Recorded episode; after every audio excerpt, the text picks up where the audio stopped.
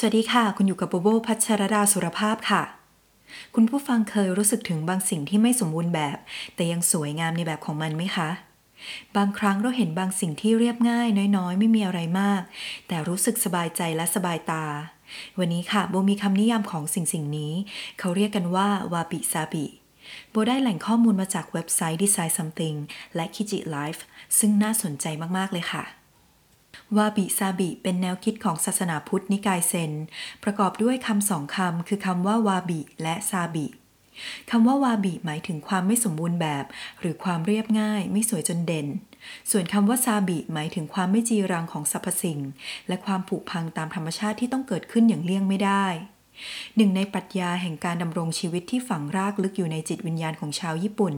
กล่าวอย่างรวบรัดว่า วาบิซาบิ คือสุนทรียภาพอันเรียบง่าย สมถะ ไม่ยึดติดในความสมบูรณ์แบบ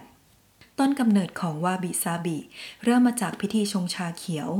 จุดเริ่มต้นของพิธีชงชา เริ่มขึ้นจากพระในนิกายเซนสองท่านหนึ่งคือท่านจูโค ซึ่งมีชีวิตอยู่ในศตวรรษที่ 15 ในสมัยนั้นคนญี่ปุ่นโดยเฉพาะกลุ่มราชวงศ์และผู้มีตำแหน่งสูงในวงราชการ รับวัฒนธรรมการดื่มชามาจากประเทศจีน และมักชวนกันดื่มชาชมพระจันทร์ โดยใช้ถ้วยชาสุดหรูในห้อง หรือว่าระเบียงที่มีการตกแต่งอย่างฟุ่มเฟือยแต่ท่านจูโคกลับสอนให้ลูกศิษย์ลองชื่นชมพระจันทร์ครึ่งเสี้ยว และใช้ถ้วยชาที่ปั้นจากดินแทน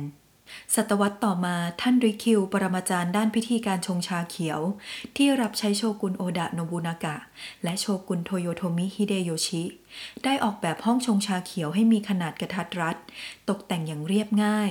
อุปกรณ์ที่ใช้ชงชาเขียวก็ไม่ได้วิจิตรพิสดารอะไร เป็นแค่กาต้มน้ำเล็กๆ กระบวยตักน้ำไม้ตีชาเขียวทำจากไม้ไผ่และถ้วยชาที่ปั้นด้วยมือ ท่านรีคิวไม่ต้องการให้ไปสนใจเรื่องการตกแต่งห้อง หรือพิธีกรรมใหญ่โตมากนัก เพราะเมื่อมาดื่มชาถึงถ้วยชาจะไม่สวย ห้องจะแคบ แต่ชามันก็ทำหน้าที่ของมันได้ เชื่อว่าหลายคนยังคงเกิดคำถามว่า แท้จริงแล้ววาบิซาบิต้องเป็นแบบใด เพื่อให้มองเห็นภาพวาบิซาบิเป็นรูปธรรมมากขึ้น ลองสังเกตคุณสมบัติทางวัตถุทั้ง 7 ซึ่งเป็นหัวใจสำคัญของวาบิซาบิ สิ่งแรกคือธรรมชาติ ความเป็นส่วนหนึ่งของธรรมชาติไร้การปรุงแต่ง โชว์พื้นผิวที่แฝงไปด้วยความเปราะบางต่อสภาพอากาศ เช่น การเปิดเผยเนื้อแท้ของลายไม้ วัตถุที่ขึ้นสนิม ซีดจากแสงแดด หรือมัวหมองจากการตากฝน มักแฝงไปด้วยรอยเหี่ยวย่นหรือว่าหลุดลอก ไม่สม่ำเสมอ ความแตกต่างจากมาตรฐานเดิมที่เคยเห็นหรือเคยเป็น อาจเกิดขึ้นจากความไม่ตั้งใจ แต่เกิดเป็นความสวยงาม เช่น การซ่อมแซมถ้วยชามที่แตกให้กลับมาใช้งานใหม่ได้อย่างสวยงาม สันโดษวาบิซาบิส่วนมากจะไม่โฉงฉาง รักความสงบและมักอยู่ในที่ที่ค่อนข้างเป็นส่วนตัวมุมใดมุมหนึ่ง เช่น ดอกไม้ป่าที่เกิดขึ้นเองตามธรรมชาติที่ซอกตึก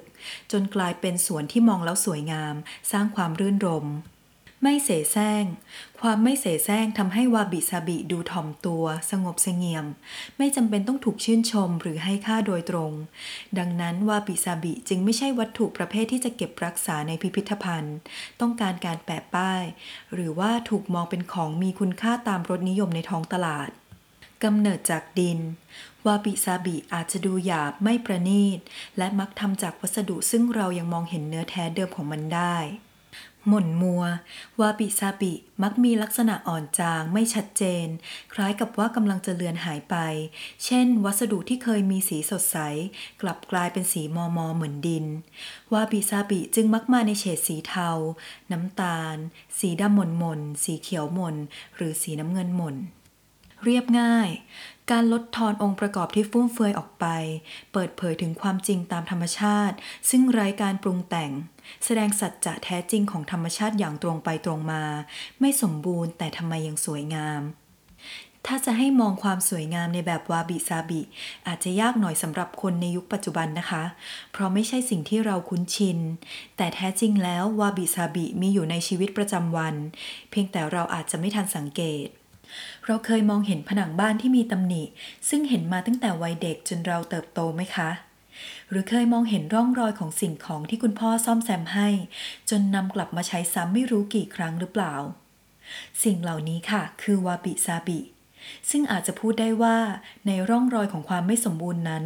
ต่างแฝงด้วยความทรงจำสิ่งที่ทำให้เราหวนนึกถึงอดีต หรือเหตุการณ์สำคัญบางอย่าง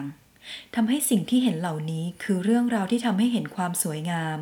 ทำให้เราจดจำความสำคัญของสิ่งสิ่งนั้นได้อย่างชัดเจนมากยิ่งขึ้นนั่นเองค่ะ ขอบคุณที่รับฟัง Blue Balcony Podcast episode ต่อไปจะเป็นอะไรติดตามได้ในหลายช่องทางค่ะ ทั้ง Facebook Page Instagram และ YouTube Channel แล้วพบกันนะคะ